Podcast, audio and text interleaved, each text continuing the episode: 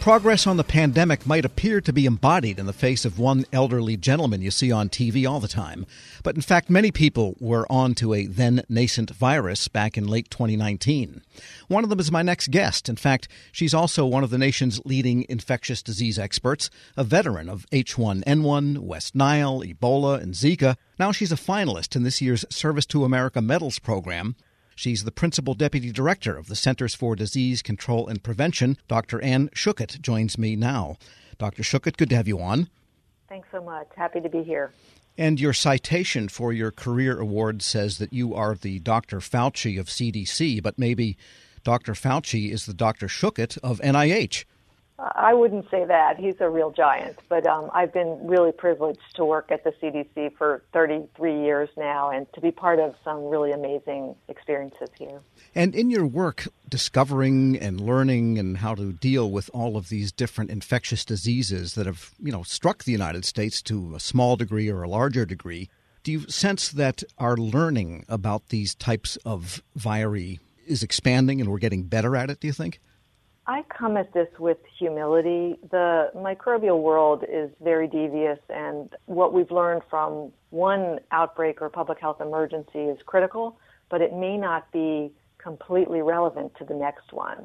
You know, having an open mind and continually learning during a response is really important. Yes, and I guess I would ask if you could convey one thing to the public that seems to never quite understand exactly what's going on or have multiple understandings of what's really going on, what's the one thing you feel the public needs to know about infectious viruses and other microbes? These are a persistent threat. We're all looking forward to being finished with this pandemic, but there will be more emerging infectious diseases, and we have to be ready. We really need to expect them, prepare for them, and respond effectively. Yeah, so be prepared. This could happen again pretty easily, basically. Absolutely. And describe the work that you actually do in these things. What does an infectious disease expert, and now you're a principal deputy director, what do you do all day in this work, and how does it differ from what they do at the NIH? CDC is working 24 7 to protect Americans from threats, whether they're infectious or non, whether they emerge here at home or come from abroad, whether they're man made or are natural. And what we do is combine a set of different scientific disciplines to prevent, detect, and respond. Those disciplines include epidemiology, which is what I am, an internist and an epidemiologist, but they also include laboratory research and surveillance, monitoring the early detection and trends, looking at factors that lead to increased risk, studying interventions like vaccines or quarantine or social distancing, and then a lot of communication, trying to get the interventions and the messages that help people know how to protect themselves out to the public and out to clinicians. So, what I personally do has changed so much over the past three decades from frontline in the field research and studies to um, more leadership and uh, administrative roles. But I'm part of this big family at CDC that pulls together different strains of science to get the best information to the public to keep them healthy and safe. I was going to ask uh, in the job that you have now, do you ever get to wander down the hall and look into a microscope and take a look for yourself at some horrible microbe? We have an amazing pathology unit here that is, in fact, the folks that recognize, you know, many new infections, many new pathogens have been identified by them from some of the samples that we'll receive. And so looking in their microscopes is a fun experience, looking at the, the lens of what is being found. But that's not what I usually do. We're speaking with Dr. Anne Schuchat. She's Principal Deputy Director of the Centers for Disease Control and Prevention and a finalist in this year's Service to America Medals program. And several people in your citation cite your calmness and your demeanor that is soothing in these kinds of situations. It sounds like a lack of panic is something that is really needed in someone looking at infectious diseases and possible epidemiological disasters. We try to lead with science and put the data first, try to understand what's going on and make sense of it and so, you know, I think that I'm trying to bring some organization into what can be chaos in terms of an emerging threat or a, a confusing situation. but being part of the team and helping support them is really central to my identity and what I try to bring to the agency. And how did you come to this work? You said you are an internist, so you could have been putting stethoscopes on chests for your career, but instead you went this way. Yeah, I loved the clinical work that was part of my medicine training, but I came to the CDC really just for two years to be a disease detective, what we call an epidemic intelligence service officer. I was expecting to spend two years here in training and then go back into clinical practice. But I loved the agency when I arrived. I loved the, the work, uh, the intellectual work, but really the impact that we could have. Being able to work on prevention studies that led to a national standard of care that is keeping babies from getting a serious infection called group B strep, working on vaccine introductions like pneumococcal conjugate vaccines and meningococcal conjugate vaccines, working around the world on, on prevention and research. I just found that a career here has been uh, more meaningful than I could ever have imagined. And do you also deal with bacteria as well as viruses?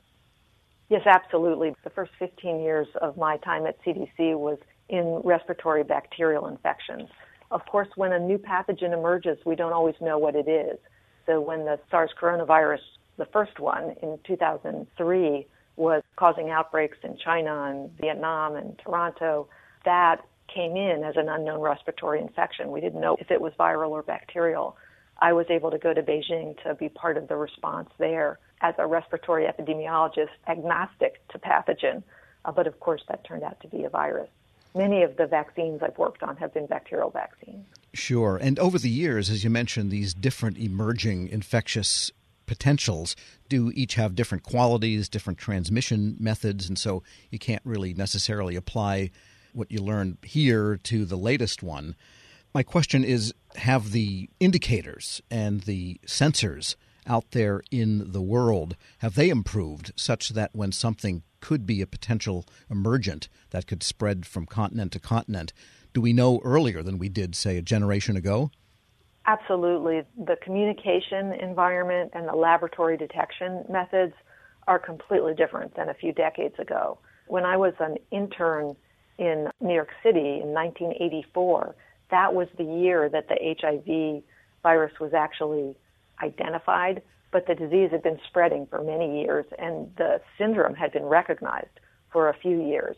With the SARS coronavirus 2, we've basically from the clinical syndrome being recognized to the genetic sequence being posted was a matter of uh, a couple weeks, not several years. So we really have a much greater ability to detect, which hopefully can lead to more rapid response and prevention. But we don't always pick up on the signals, and we don't always have open communication between countries or between researchers. And so we have work to do to really make sure that our data systems and our transparency are faster than the virus. And do people still study the polio phenomenon? Because that was about 50 years between the ID of the virus and the development of a successful vaccine, which people forget wasn't all that smooth a rollout either. Yeah, polio is still with us in Afghanistan and Pakistan, the wild polio virus and there's vaccine derived poliovirus in a number of countries. But we are still deeply involved in the global eradication of polio. The CDC is a critical partner with the World Health Organization, UNICEF, Rotary International, and the Bill and Melinda Gates Foundation, trying to really get the last polio case to be identified and to get everyone protected so that polio will no longer circulate around the world. We've made a lot of progress, but we have had some setbacks during the pandemic, like with many other initiatives, and we really aren't done. Here in the U.S., of course, we haven't had a case of polio for quite a while, and that's due to the really strong immunization system that we have here. Sure. And just to get back to where we started, do you and Dr. Fauci chat from time to time now? He's, he's just wonderful. I, I have so much respect and admiration for him and, and have always enjoyed interacting with him whether it's a, a media event or a congressional hearing. He's someone that it's wonderful to have by your side. What I meant was, do you ever call him or he call you and you say, hey, Ann, what do you think of this? Or, hey, Tony, what do you think of that? For sure. Yeah. Mm-hmm. All right. Uh, Dr. Anne Schuchat is Principal Deputy Director of the Centers for Disease Control and Prevention, and she's a finalist in this year's Service to America Medals program. Thanks so much for joining me. Thank you. We'll post this interview along with a link to more information at federalnewsnetwork.com slash Federal Drive. Hear the Federal Drive on your schedule. Subscribe at Apple Podcasts or wherever you get your shows. Welcome to the Lessons in Leadership podcast. I'm your host, Shane Canfield, CEO of WEPA. I'm thrilled today to be joined by Rick Wade, Senior Vice President of Strategic Alliances and Outreach at the U.S. Chamber of Commerce. Previously, Rick was a Senior Advisor and Deputy Chief of Staff to Secretary of Commerce Gary Locke. He worked closely with the Obama administration, and he also worked with Commerce's Economic Development Administration to foster regional economic development in distressed areas and with the Minority Business Development Agency to create jobs through the growth of minority owned businesses. He received a BS from the University of South Carolina and an MPA from Harvard University. Rick, welcome and thanks so much for joining me. And thank you so much for having me. Look forward to the conversation. Rick, in today's environment, leaders have had to adapt and find new ways to lead with transparency and empathy. But can you tell us a bit about how you've adapted your leadership style? You know, this past year has, clearly uh, presented some unique challenges that uh, certainly me, uh, or I as a leader, uh, have had to adapt. Uh, you think about a pandemic, for example that has uh, placed us in probably one of the most challenging circumstances is sort of lead in a virtual world now. I've not been in my office uh, for nearly a year. And, and the idea that we don't have the human interaction, uh, which I think is very important when you think about the I- empathy that is a, a, very important value of leadership. So trying to lead from a virtual uh, environment, Shane, and be empathetic and be sensitive to the needs of others has presented terribly difficult challenge. One of the other defining uh, moments, I think, in our time uh, that has dictated uh, a change in leadership, if you will, uh, was the murder of George Floyd. I think it created a whole different consciousness uh, in America and certainly within me uh, about the importance of being empathetic in, in, in the way I lead, to be inclusive, to be to, to lead in a way in which you're very sensitive to the impact of your decisions uh, on those on others uh, across our community. So it certainly has been a challenging year uh, to adapt, uh, but I'm happy to say that uh, I'm still here and we're moving forward. Perfect. Throughout your career, what have been some pivotal moments or lessons learned that have shaped the leader that you are today? You know, there have been so many moments, Shane. I, you know, I grew up in rural South Carolina uh, quite honestly, at a time when I, I mean, I saw what legal segregation was. I mean, I, I wasn't able to go to an integrated school until middle school, being bused across town. And I remember, as strangely as it may sound, uh, in 1979, I wanted to run for vice president of my student body at Lancaster High School, a rural school. And I had to run on the ballot as vice president black, literally. And there was another candidate who ran as vice president white. And the irony of that story uh, is that the following year, I ran for president and I won overwhelmingly. That was a lesson for me in leadership. And, and the lesson there was, you know, perseverance, uh, have the tenacity, uh, have a vision, and overcoming barriers. And, and I didn't let the idea uh, that the construct that I had to run as vice president uh, uh, deter me from reaching my bigger dream which was to represent students. So I know that's a, that that perhaps may be a small example of leadership, but it really did define how I view myself, uh, the vision that I have, uh, my willingness to to fight for change, and that was that was the beginning. I think that set the foundation of how I lead. And there've been so many other moments. Uh, one of the most defining moments for me personally was uh, the, the, the, the massacre at Mother Emanuel Church in Charleston, South Carolina. A very close friend of mine, Senator Reverend Clementa Pinckney, who lost his life, and and it, it conjured up again these issues of how deep the divide in terms of race in America is, and but it also inspired me to lead even more and to lead harder and to lead with diligence and vigilance uh, to help close that divide. So there have been so many defining moments uh, uh, in my career. I, I, will tell you, even uh, after the murder of George Floyd and my role at the U.S. Ch- Chamber of Commerce uh, to galvanize the business community, uh, inspired by that tragedy. And now we have a whole broad, historic, sweeping, what we call equality of opportunity initiative that I'm leading, that I that that, that I was inspired to develop, and we're bringing together corporations from across America to address what we call equality of opportunity. So my point there, I think, with all of these moments, they've all been pivotal moments at different parts of my life, my career, my journey, and I've seized those moments to make the best uh, of, of them of, of what I could.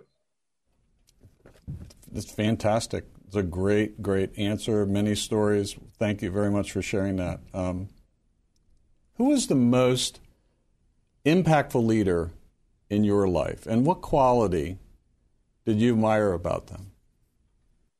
You know, I, again, I, can't say that I had, I had just one, but I would tell you the one person who uh, who had whose historical leadership has inspired me the most, and that is the leadership of Dr. Martin Luther King Jr. And there's so many attributes there that are consistent with my values. But the one, the one part of his leadership was vision. And I, I mean, the idea that you can have a dream, which we often define and think of his big I have a dream speech.